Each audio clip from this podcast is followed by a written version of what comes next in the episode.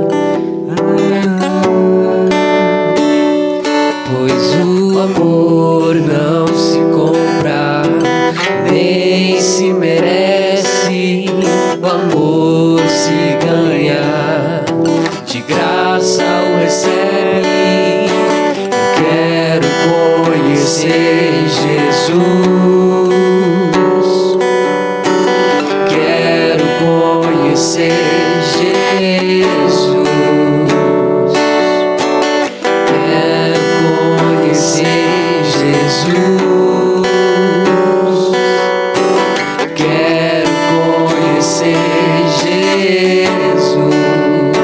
E ser achado nele. Esse maravilhoso Senhor. Ser achado nele. Rendemos graças a Ti, Senhor.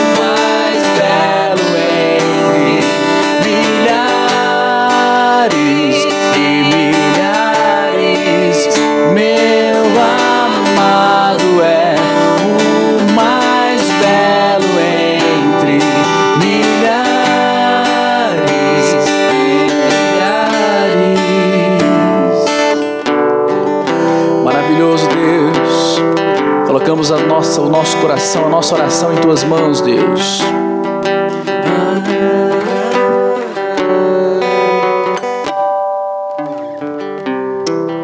Graças paz, igreja.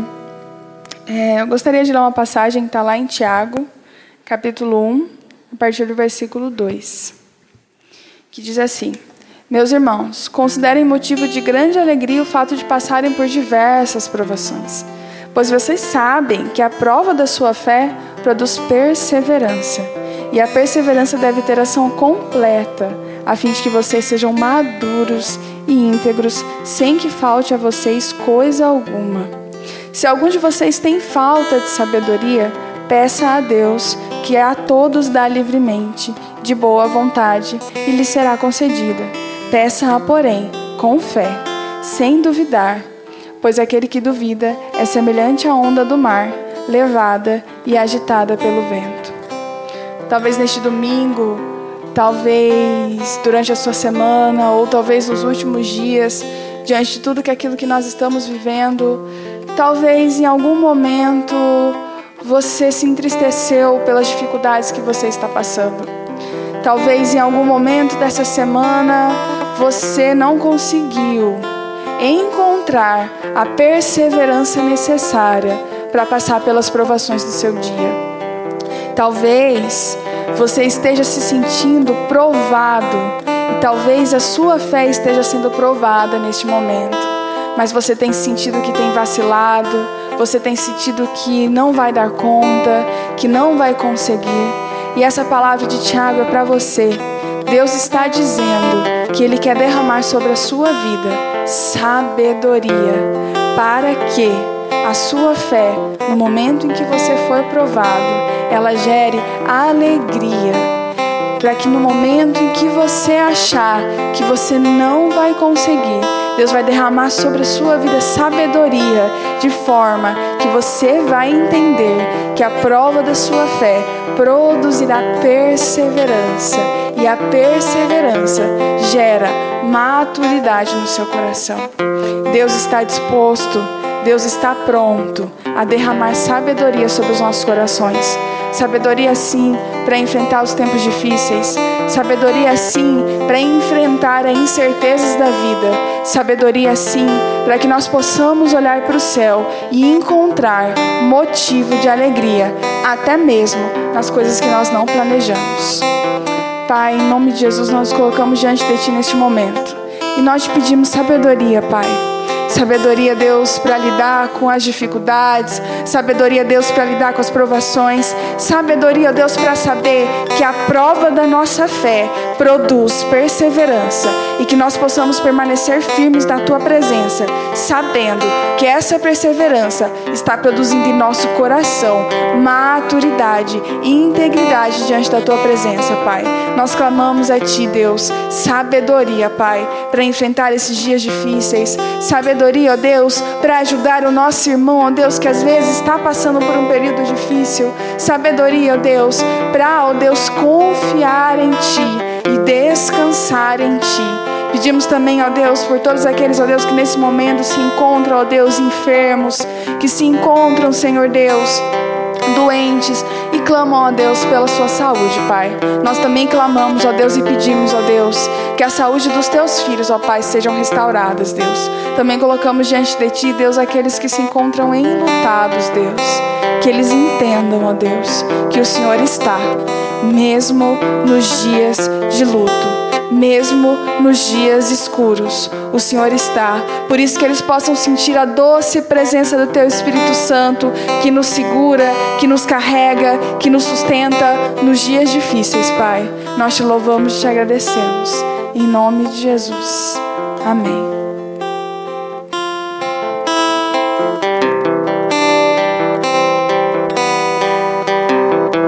Vamos continuar adorando e entoando cânticos ao Deus que não decepciona, ao Deus que nos segura pelas mãos, ao Deus que nos conduz a águas tranquilas. Santo é o nosso Deus. Estamos seguros, Deus, tão somente na tua presença. O Senhor jamais desampara, ó Pai, aqueles que te buscam. Santo é o Senhor. Seguro estou nos braços daquele que nunca me deixou.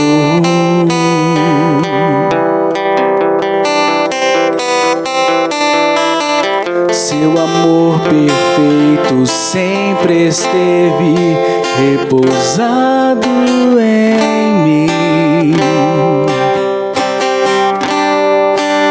E seu passar pelo vale, acharei conforto em teu amor, pois eu sei que és és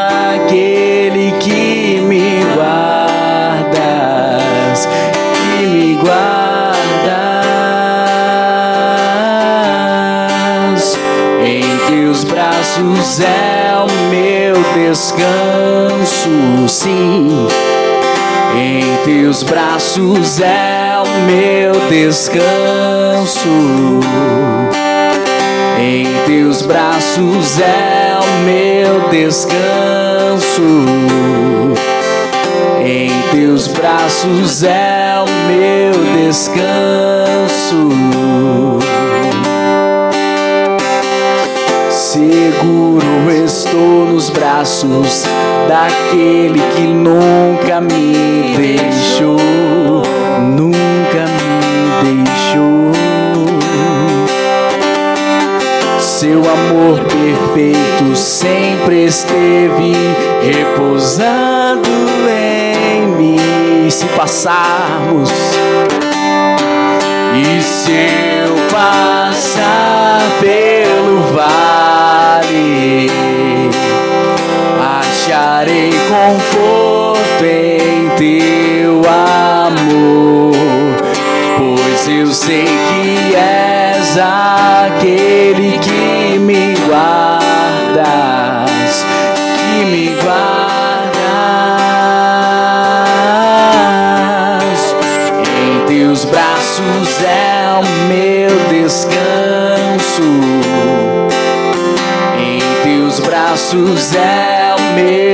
descanso.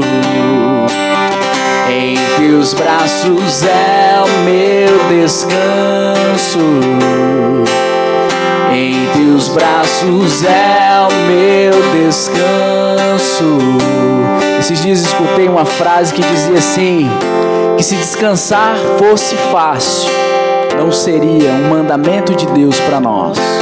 É difícil descansar e Deus tem um convite a você: descanse, recaia, deixe a graça de Deus recair sobre a sua vida. Recaia em tua graça, Senhor.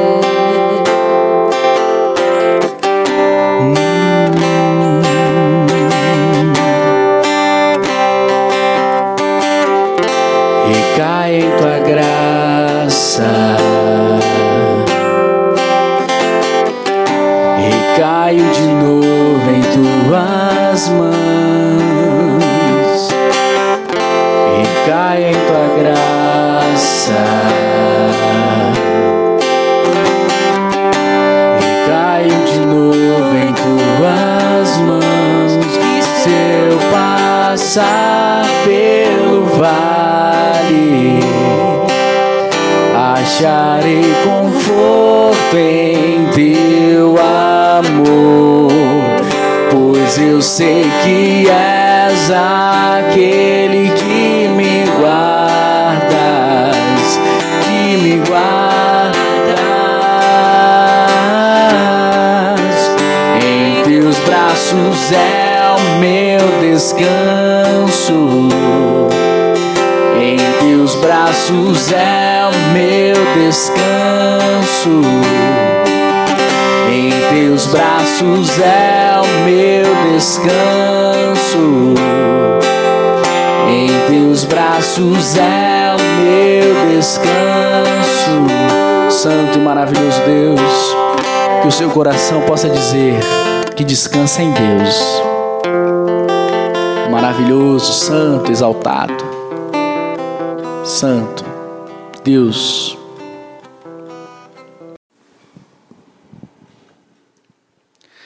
Amém. Aleluia. É, assim como a Laís fez a oração e disse em que alguns momentos né, a gente pode estar passando por algumas dificuldades. É, há um tempo atrás eu também estava passando por algumas dificuldades no trabalho, né, dificuldades pessoais e e diante dessas minhas dificuldades, diante dessas minhas aflições, eu me senti um pouco assim desanimado, sabe? pouco desanimado, um pouco cansado de tudo. É, decisões que talvez a gente não tem como terceirizar, é a gente que tem que tomar, não tem como. E, naturalmente, a gente se sente um pouco também sozinho, né? Porque a gente não tem como pedir para que outro tome uma decisão, você tem que tomar a decisão. Isso deixa a gente se sentir um pouco assim, né? Para baixo, desanimado, sozinho. Mas, um certo momento, diante daquela minha aflição e orando a Deus, Deus, através do Espírito Santo, me lembrou de um texto e fez com que eu entendesse aquele texto de uma maneira um pouco diferente, talvez do, da maneira como a gente tem lido. E era um texto muito conhecido, um salmo muito conhecido na, na Bíblia. E talvez, assim como me ajudou a passar por essa situação, talvez nesse momento atual, nesse momento que nós estamos passando, talvez também possa te ajudar, ajudar você a, a ter um outro olhar, uma outra percepção. E nós vamos ler esse texto, é um texto muito famoso, um salmo muito famoso, que é o Salmo de número 23. Salmo de número 23. Se você puder me acompanhar aí na leitura, abra aí a sua palavra de Deus. E vamos clamar para que Deus fale conosco. Fale conosco e venha trazer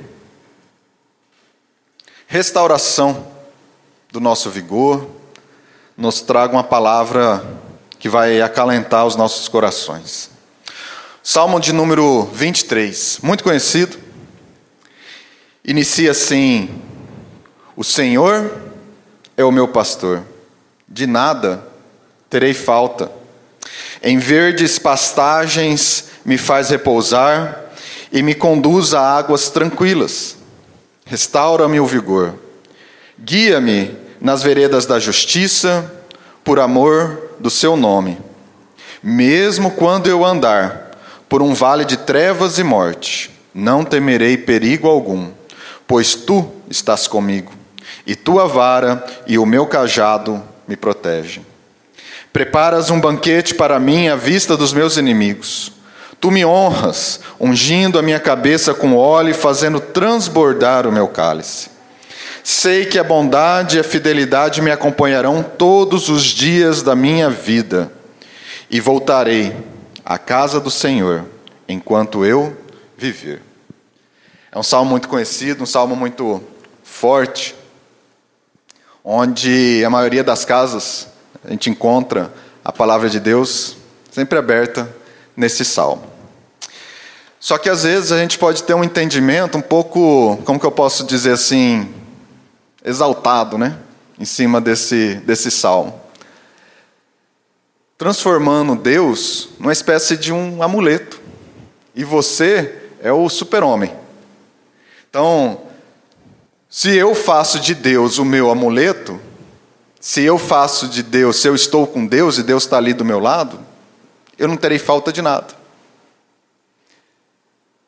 E Ele vai me, dar prosperidade, porque a palavra diz de pastos verdejantes, verdes pastagens, e vai me trazer paz, paz na minha casa, paz no meu trabalho, porque diz de águas tranquilas. Então eu vou achar que nada eu vou ter falta, que eu posso querer tudo que Deus vai me dar. Eu vou achar que Deus está me conduzindo a uma prosperidade financeira, porque é pastagens verdejantes. Eu vou achar que Deus magicamente vai melhorar a situação lá em casa, vai melhorar a situação no meu trabalho. E eu não vou ter mais brigas com a minha esposa de forma mágica, de forma sobrenatural. Às vezes a gente também é ensinado a. Se eu estou participando, né? se eu estou servindo a Deus através da igreja A, B ou C, eu não terei falta de nada. Se eu estou debaixo da cobertura do pastor A, B ou C, eu não terei falta de nada. Se eu tenho óleo, se eu faço a campanha, eu não terei falta de nada. Mas então, chega um momento que nós somos confrontados uma, pela nossa própria vida. A dificuldade chega na sua porta, a aflição chega na sua porta, chega na sua vida, e você fica perdido.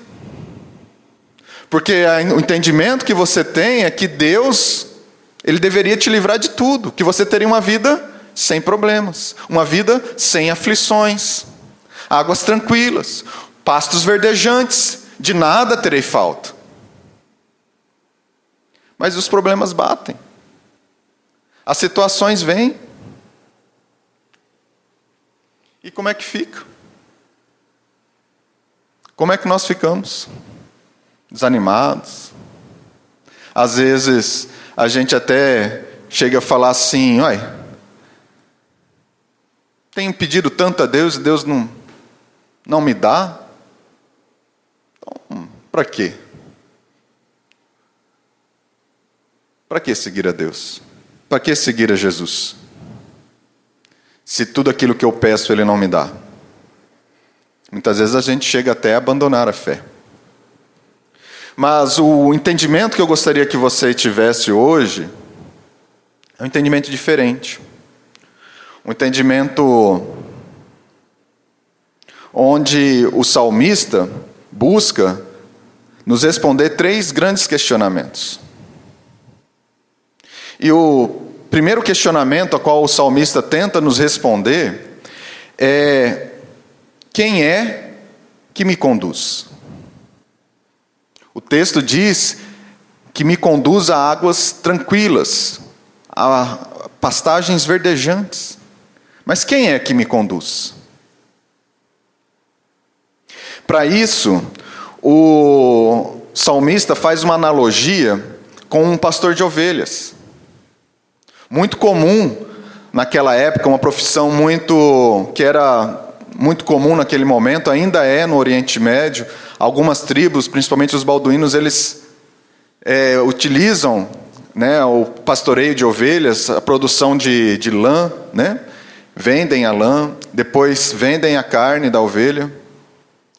E naquela época era muito comum. O próprio salmista já tinha sido pastor, Davi. Já tinha sido pastor, ele, era uma situação que ele conhecia muito bem e ele usou isso como analogia para nos trazer. Mas talvez é, o que a gente entende hoje aqui no Brasil de pastoreio de ovelhas, talvez não, não reflete muito bem aquilo que ele estava falando. Por quê?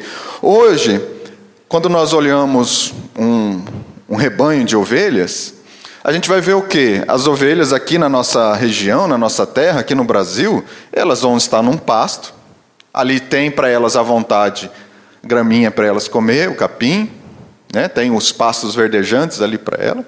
E o cara coloca ali um coxinho, um reservatório de água e ela tem água ali à vontade. Não, não existe a figura do, do pastor ali, porque ali tem água, tem pastagens para ela. Mas no Oriente Médio não é assim. No Oriente Médio, para onde você olha é o quê? Areia, é deserto. É deserto. Então as ovelhas elas ficam durante a noite no aprisco, né? O aprisco é como se fosse o curral das ovelhas. Ele fica nesse aprisco. E de manhã cedinho, o pastor, ele tem que atravessar o deserto, ele tem que conduzir as ovelhas até os lugares que a gente conhece como oásis. Que são os lugares onde tem água. E tendo água tem vegetação em volta. Ali ele não tem a vontade, é, o pasto, ele não tem a vontade de água. Ali ele está no meio do deserto. Então, para ele chegar a esse oásis, para ele chegar a essas pastagens, para ele chegar à fonte de água, ele tem que conduzir essas ovelhas. Então ele conduz essas ovelhas através do deserto, levando essas ovelhas a esses pastos verdejantes e essas águas tranquilas. Então, Davi, ele faz essa analogia. E quem ele fala que é esse pastor? O Senhor. O Senhor é o meu pastor. É Ele que me conduz através do deserto para que eu chegue nas, nas fontes de águas tranquilas, para que eu tenha, mata a minha sede, para que eu mata a minha fome. Uma outra estratégia que esses é, pastores utilizam é que durante o caminho, durante a condução das ovelhas, eles vão cantando e vão falando com as ovelhas. Para quê? Para que as ovelhas, elas vão sendo é, condicionadas a ouvir a voz do pastor. Então o pastor ele vai conversando, vai falando com as ovelhas, vai cantando e vai condicionando essas ovelhas. Então elas sabem que se elas seguir essa voz, se elas seguir a voz do pastor delas, elas encontrarão o quê? Pastagem. Elas encontrarão o quê? Água. Então elas estão sendo conduzidas pela voz. E a minha pergunta para você é: que voz você tem ouvido? Que voz tem conduzido a sua vida? Quem ou o que está conduzindo a sua vida? É dinheiro? A busca por dinheiro, por prosperidade? A busca por poder, por fama? o que tem conduzido a sua vida. E Davi responde: quem deve conduzir a nossa vida, quem deve nos levar a pastagens verdejantes e a águas tranquilas, é o Senhor. Não sou eu, Claudinei. Não é a instituição religiosa. Não é a voz de um terceiro, não são as coisas deste mundo, é o Senhor. Ele é claro e enfático nisso. O Senhor é o meu pastor. Mas aí você pode estar se perguntando: bom, mas dizer que Deus é o meu pastor e dizer que eu tenho que ouvir a voz de Deus não é um pouco subjetivo? Eu não posso, por exemplo, acordar de manhã e falar assim: não foi Deus que falou comigo. Então eu vou fazer tal coisa, eu vou roubar, eu vou matar. Quantas pessoas já não foram mortas em nome de Deus? Quantas coisas já não foram feitas em nome de Deus? Isso não pode, eu não posso ter esse tipo de entendimento? Pode. Mas lembra da analogia da voz? Lembra da analogia que a ovelha ela está sendo conduzida pela voz do pastor? Aí eu me pergunto como que Deus está falando para você matar, se a palavra de Deus diz não matarás? Como que Deus pode estar dizendo para você roube, faça o que for necessário para ter fama e sucesso, se a palavra diz não roubarás? Essa palavra diz para que nós não, não engane ninguém. Como que Deus pode dizer algo que vai encontrar com a sua própria palavra? Será que realmente é essa a voz de Deus que você está ouvindo? Como que Deus vai falar para você, vai lá, compra esse carro em trocentas parcelas, aí você vai lá e fala, não, é bênção de Deus, coloca adesivo e tudo mais. É bênção de Deus. Mas daí está além da sua capacidade de pagamento. E você está se enrolando todo por causa disso. Como é que foi Deus que falou para você? Como é que é a bênção de Deus? Não foi você que foi lá na financiadora? Não foi você que assinou o contrato? Não foi você que pegou o carro e colocou ele na sua garagem? Não foi você que quis essa situação? Agora é fácil terceirizar para Deus. É fácil a gente terceirizar as coisas para Deus. Foi Deus que mandou, foi Deus que fez, foi Deus que falou. Mas falar algo que vai contra a palavra, a palavra de Deus diz para a gente tratar as nossas finanças com responsabilidade. para a gente gastar menos do que a gente ganha. A palavra de Deus é clara em relação a isso. Como que nós podemos fazer diferente? Como que Deus pode falar algo diferente para você, se na palavra dele está dito ao contrário? Agora, agora, se você tem ouvido assim, perdoa meu filho, é de Deus. Por quê? Porque o perdão está aqui. Você brigou com a sua esposa, teve uma discussão normal no casamento, e Deus vai lá, perdoa. É de Deus. É de Deus. Está vendo aquele irmão necessitado? Vai lá, ajude. É de Deus. É a voz de Deus que está falando contigo. Por quê? Porque está na palavra. Tem de bom ânimo. É de Deus. Por quê? Porque está na palavra. Então Deus, Ele está sim falando conosco, mas através da Sua palavra. Um outro questionamento que você pode ter é: bom, se é Deus que fala diretamente comigo através da Sua palavra, para que igreja? Para que igreja? Se nós podemos ler a palavra, ter um entendimento e seguir a nossa vida. Lembrar você de Batista. João Batista se intitulava assim: Eu sou a voz que clama no deserto.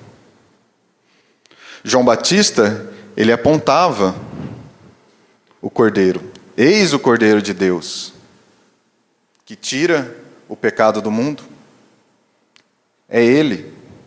Ele é o nosso pastor. É Jesus. Esse é o papel da igreja. Clamar por justiça. Quantas injustiças nós não estamos vendo na nossa cidade? Quantas injustiças nós não estamos vendo neste momento de pandemia?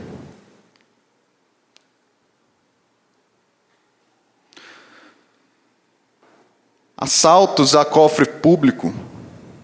Dinheiro que era para ser destinado a UTIs estão enchendo bolsos de pessoas, de políticos. E a igreja deve se calar diante disso? Ou a igreja deve se lembrar que ela é a voz que clama no deserto por justiça? Esse é o papel da igreja. Clamar por justiça. Clamar por justiça. Outro papel da igreja é apontar a Jesus. Lembra da analogia da ovelhinha? Você é aquela ovelhinha mais velhinha que está ali, chega uma ovelhinha, né? Novinha ali do seu lado, e fala: Oi, para onde nós estamos indo? Acho que eu vou para outro lugar. Acho que eu vou pegar aquele outro caminho ali. Nós, como igreja, devemos falar: olha, está vendo aquele homem com um cajado que está ali na frente? Então, o nome dele é Jesus. Ele é o nosso pastor. Ele foi capaz de entregar a sua vida por nós. E se a gente ser conduzido para Ele, se a gente for aonde Ele vai, Ele vai nos dar alimento. Ele nos vai fornecer uma água extraordinária. Então, ovelhinha, segue aquele cara lá, segue aquele homem lá, siga Jesus de Nazaré. Esse é o nosso papel apontar o cordeiro, apontar o pastor, ensinar a palavra de Deus, clamar por justiça. Esse é o nosso papel enquanto igreja.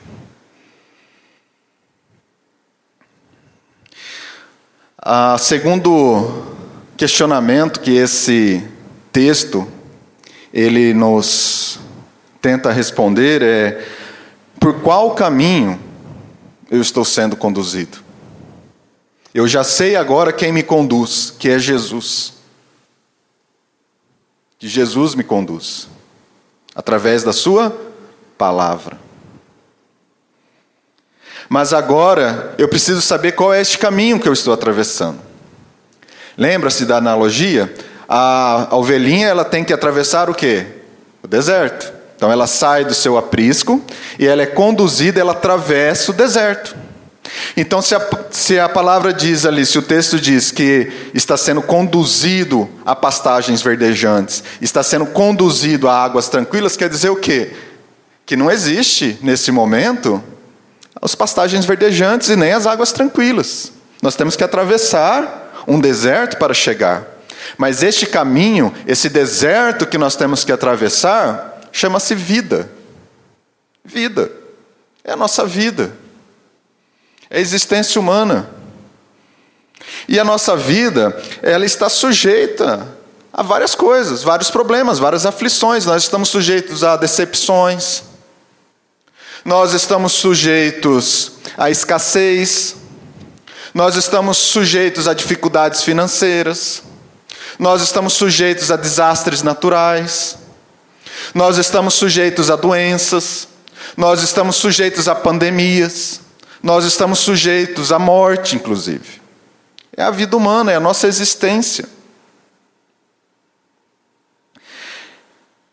E a gente achar, se iludir, que durante a travessia desse deserto a gente não vai ter problema algum, é ilusão. É ilusão. Agora, diante de tantos problemas, diante de tantas aflições, é natural você ter medo. E tudo bem. Está tudo bem você ter medo. Não tem problema nós termos medo diante de tantas coisas. Quem aqui não tem medo de perder o emprego devido à pandemia? Quem não tem medo de ir à falência devido à pandemia? Quem não tem medo de pegar o Covid e ir para a forma grave do Covid? Quem não tem medo? Quem não tem medo de perder um ente querido por essa doença? Quem não tem medo de perder a sua própria vida? Todos nós temos medo. As aflições e as, os problemas desse mundo eles nos trazem isso diante de nós. Mas nós podemos reagir a esse medo de duas formas. A primeira forma é através de uma espiritualidade imatura. Vocês lembram daquele personagem, era uma, uma hiena? Vocês lembram? Você lembra? Então. Ela falava assim: ó oh, vida, ó oh, céus, ó oh, azar, nada vai dar certo. Não é isso que a Iana falava? Então você pode ficar se lamentando. Você pode ficar falando: meu Deus, por que isso está acontecendo comigo? Por que eu estou passando por essa situação? Tudo acontece comigo, só comigo. Por que com o vizinho acontece? É só comigo que as coisas acontecem. Ó vida, Ó céus! Essa é uma espiritualidade imatura. Nós reagimos apenas e ficamos paralisados nisso, não saímos disso. Mas nós podemos também nos, nos enfrentar diante deste medo através de uma espiritualidade madura, assumindo responsabilidades. Não é isso que todo pai quer de um filho? Que o filho cresça e se torne um, um homem, uma mulher responsável? Que ela assuma as responsabilidades? Que ela não fique só dependente do pai e da mãe? Que ela vá em frente? Não é assim? Não é isso que nós desejamos para os nossos filhos? Que eles cresçam e sejam responsáveis? Será que é diferente com Deus? Deus espera isso de nós. Deus espera que nós tenhamos maturidade. Deus espera que diante da de talvez você ter perdido o emprego, que é uma situação muito difícil, mas você vai ter que encarar isso. Vamos pensar, vamos fazer um currículo, vamos distribuir currículo, vamos pensar em outra forma talvez de conseguir o seu sustento, vender alguma coisa, prestar um serviço, vai ter que encarar. Se eu fui à falência, se meu negócio não está dando certo, talvez buscar outra fonte de renda, buscar outra forma de ganhar o dinheiro, de trabalhar. Se um diagnóstico ruim veio até você de uma doença, vão ter que buscar tratamento, vão ter que encarar as situações da vida. Mas eu gostaria de lembrar você do verso de número 4 do Salmo 23, que diz assim: Mesmo quando eu andar por um vale de trevas e morte, não temerei perigo algum, pois tu estás comigo. Diante das dificuldades da vida, diante desse deserto que você tem que atravessar, o Senhor está contigo. Deus está com você. Deus está segurando a sua mão. Deus está ao seu lado. Talvez você querer que Ele te livre dos encalços da vida, dos problemas da vida, é apenas uma ilusão, mas você tem que ter a certeza de que Deus está contigo. De que quando você está entregando seus currículos porque você perdeu o seu serviço, o seu emprego, Deus está contigo. Quando você estiver abrindo um novo empreendimento, porque você infelizmente foi à falência, Deus está contigo.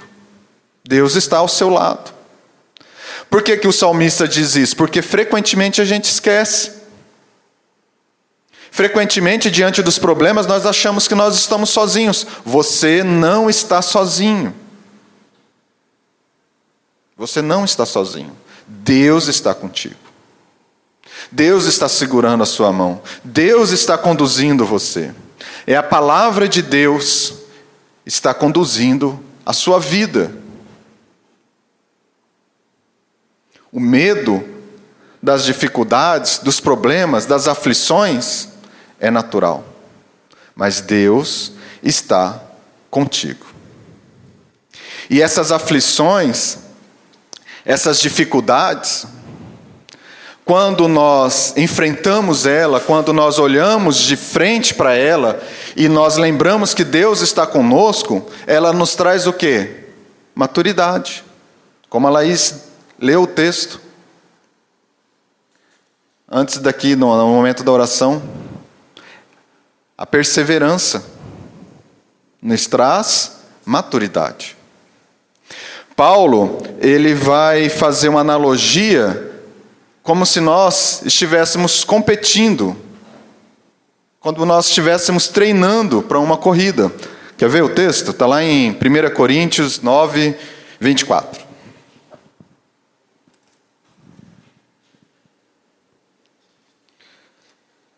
Abra aí comigo, sua palavra, 1 Coríntios capítulo 9, versículo 24. O que diz essa palavra? Vocês não sabem que de todos os que correm no estádio, apenas um ganha o prêmio? Corram de tal modo que alcancem o prêmio. Todos os que competem nos jogos se submetem a um treinamento rigoroso para obter uma coroa que logo perece. Mas nós o fazemos para ganhar uma coroa que dura para sempre. Sendo assim, não corro como quem corre sem alvo, e não luto como quem esmurra o ar. Mas esmurro o meu próprio corpo e faço dele meu escravo, para que depois de ter pregado aos outros, eu mesmo não venha a ser reprovado. Diante das dificuldades da vida, lembrando nós que Deus está ao nosso lado, que Deus é quem nos conduz, nós vamos criando maturidade. Nós vamos tendo um outro olhar em relação à vida, até para que nós possamos ajudar aqueles que estão passando também para a mesma dificuldade que você. E isso faz parte de ser igreja. Essa comunhão. Um apoiando o outro. Um apoiando o outro. E nós olhamos para trás e nós vamos ver que todas as dificuldades que você já passou até no dia de hoje, de alguma forma, trouxe maturidade para você, para que você pudesse olhar a vida de uma maneira diferente. E fez você quem você é hoje. Quantas dificuldades você já não passou? Quantos problemas você já não enfrentou? Lembre-se, Deus estava contigo. Você enfrentou, você passou por elas e está aqui hoje. Está aqui hoje. Deus foi contigo. Não é hoje que Deus não será. Deus não perdeu o controle da sua vida. Deus continua te conduzindo, Deus continua segurando as suas mãos.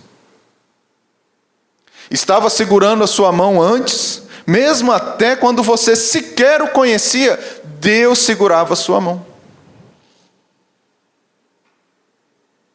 E te trouxe, te formou e fez quem você é hoje. Medo, todos nós temos. Mas lembremos que Deus é conosco. E terceiro e último questionamento que Deus desculpa que o salmista tenta nos responder, inspirado sim por Deus, é qual é o meu destino. Nós já vimos quem é que me conduz, nós já agora sabemos qual é o caminho que estamos perseguindo, qual é o caminho que estamos sendo conduzidos. Agora nós precisamos saber o que? Aonde vamos chegar? Qual é o meu destino? O salmista diz que nós vamos chegar aonde? A campos verdejantes e a águas tranquilas. Nós estamos cruzando um deserto, nós estamos cruzando o deserto das nossas vidas, cheios de problemas, cheios de aflições, de pandemias, doenças, dificuldades financeiras, mas Deus está conosco, nós estamos sendo dirigidos e conduzidos através de, do nosso Senhor Jesus Cristo e da Sua palavra, mas nós estamos indo para algum lugar. Que lugar é este? É o céu, é a vida eterna. Os campos verdejantes e as águas tranquilas é o céu. É ilusão, por isso que é ilusão a gente achar que nós teremos uma vida tranquila aqui na terra. Nós não teremos. Na vida há aflições. Na vida há dificuldades. Águas tranquilas, verdadeiramente, e campos verdejantes, verdadeiramente, só lá no céu. Só lá no céu. O principal propósito de Deus não é trazer, fazer de você um homem rico, cheio de posses, sucesso, fama. Se fosse assim, todo cristão ia ser absurdamente rico. Você é cristão, você deve saber que isso não é verdade. E quem diz que riqueza traz felicidade também, né? Quantas pessoas a gente já não vê cheio de dinheiro, de fama e de poder, que até chegaram a cometer suicídio, de tão vazia que estava a sua vida. Então é uma ilusão achar que o propósito de Deus é nos trazer, nos tornar um homem rico, nos tornar um homem é, cheio de posses e de fama, de poder. Não principal propósito de Deus é te levar para o céu. O principal propósito de Deus é transformar a sua vida hoje, transformar a sua mente, é te moldar a figura do varão perfeito que é Jesus Cristo. Para que você entre no céu perfeito, como Jesus assim o é, com a mente transformada e renovada principal propósito de Deus é te conduzir para o céu, para a vida eterna. É te dar a coroa. Te dar a coroa. Coroa da vida eterna. E onde está escrito isso? Vamos ler comigo aí. Apocalipse 2, já estamos terminando. Apocalipse 2.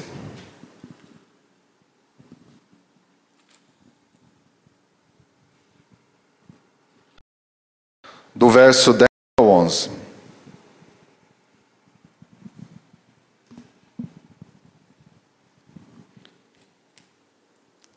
Apocalipse 2, do verso 10 ao 11. Diz assim a palavra: Não tenha medo do que você está prestes a sofrer. Não tenha medo. O diabo lançará alguns de vocês na prisão para prová-los, e vocês sofrerão perseguição durante dez dias. Seja fiel até a morte, e eu lhe darei a coroa da vida. Aquele que tem ouvidos, ouça o que o Espírito diz às igrejas. O vencedor, de modo algum, sofrerá a segunda morte. Ao vencedor, a coroa da vida eterna. Seja fiel, lembre-se de que Deus é contigo, reaja aos problemas de forma madura, com responsabilidade. Não tenha vergonha de pedir ajuda. Não tenha vergonha de sair procurando emprego. Não tenha vergonha de ter que fazer alguma coisa em casa para vender, para se. Não tenha vergonha. Seja responsável naquilo que Deus te deu. Só uma coisa eu peço: não deixe que o diabo e as aflições dessa vida roubem de você a certeza de que é Jesus que está conduzindo a sua vida. É Jesus. E para onde Jesus está conduzindo a sua vida? É para o céu. Jesus quer te levar para o céu. Porque lá não haverá nem pranto, nem dor, nem pandemia, nem doença, nem aflições, porque o deserto já ficou para trás. E agora eu já cheguei nos campos verdejantes e nas águas tranquilas. E o próprio Deus enxugará do seu olho toda a lágrima. O próprio Deus. Vamos orar?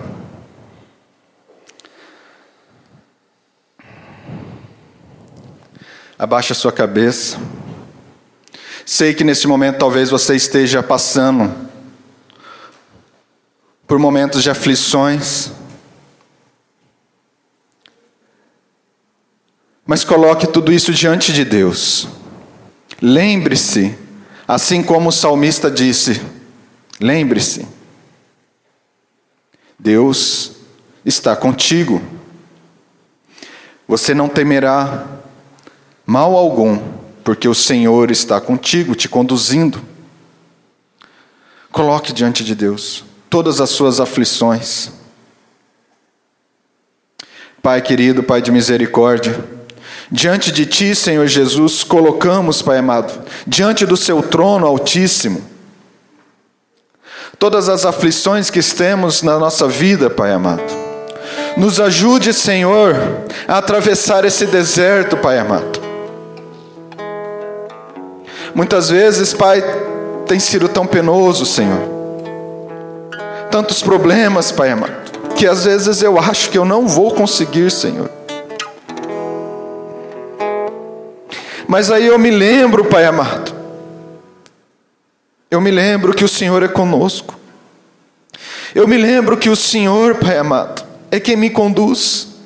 Eu me lembro de todos os feitos, Pai amado, que o Senhor já fez na minha vida. E a minha fé, Senhor Jesus, ela é amadurecida, Pai e eu me sinto revigorado, Senhor Jesus. Eu tenho o meu vigor restaurado, Senhor. porque eu sei que em Ti, Pai amado, eu encontro descanso. Em Ti, Senhor Jesus, eu encontro águas tranquilas. Senhor, me ensina, Pai amado, a encarar os problemas de frente, Senhor. A encarar os problemas dessa pandemia, a encarar os problemas da minha casa, do meu relacionamento, do meu casamento. Nas tuas palavras, Senhor Jesus, eu me deleito. Nas tuas palavras, Senhor Jesus, eu encontro um abrigo tranquilo, Pai amado. Oh, Senhor Jesus, Dê um vigor novo à sua igreja, Pai. Não somente ao nosso ministério Cartas Vivas, Senhor, mas eu coloco diante de Ti todas as igrejas, Pai amado. Para que nós não deixamos, Pai amado, de clamar por justiça, Senhor. Que nós possamos lembrar, Pai amado, que nós não somos, enquanto igreja, o fim em nós mesmos que a nossa função aqui na terra, Senhor Jesus, é apenas apontar para o Cordeiro. É o Cordeiro de Deus. É Ele que tira os pecados do mundo. Não sou eu. É o Cordeiro de Deus. Que nós clamemos por justiça, igreja que nós vemos as injustiças dessa terra, Pai amado, que nós não nos calemos, que nós continuemos a clamar por justiça, mesmo que ninguém esteja nos ouvindo, mesmo que nossa voz seja uma voz falada no deserto, nós continuamos a clamar por justiça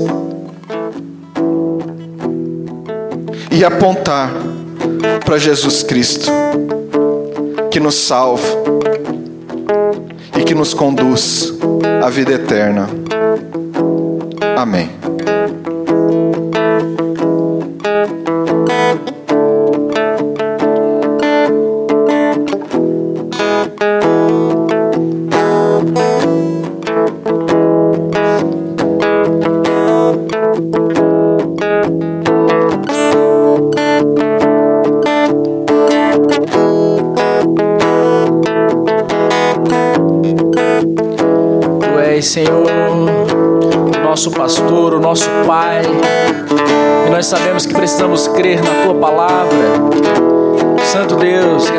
Palavra ministrada aqui essa noite possa frutificar dentro de nós. Contudo, aos que receberam e aos que creram em teu nome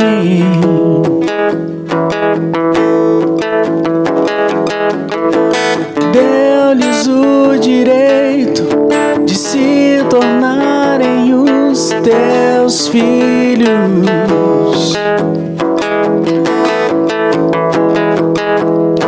O Espírito de Deus testifica com o nosso espírito. Oh, que somos os teus filhos.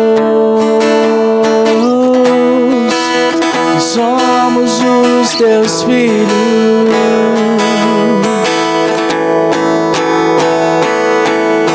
O Pai me adotou, teu amor me encontrou.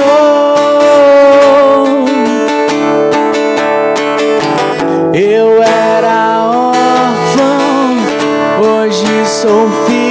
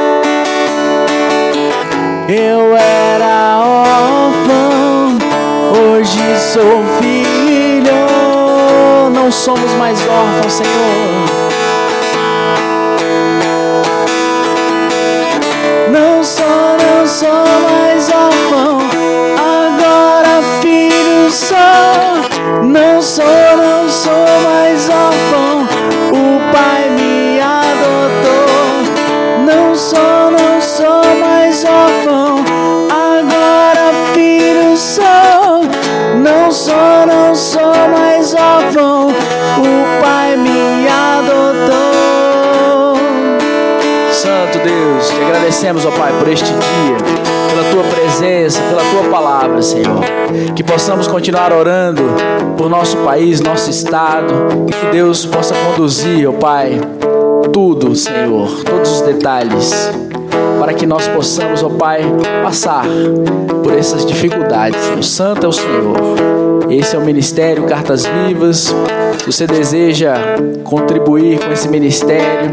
Estamos disponibilizando nossas plataformas, a forma e temos essa missão social. Que Jesus possa abençoar a sua vida em todos os detalhes. Amém?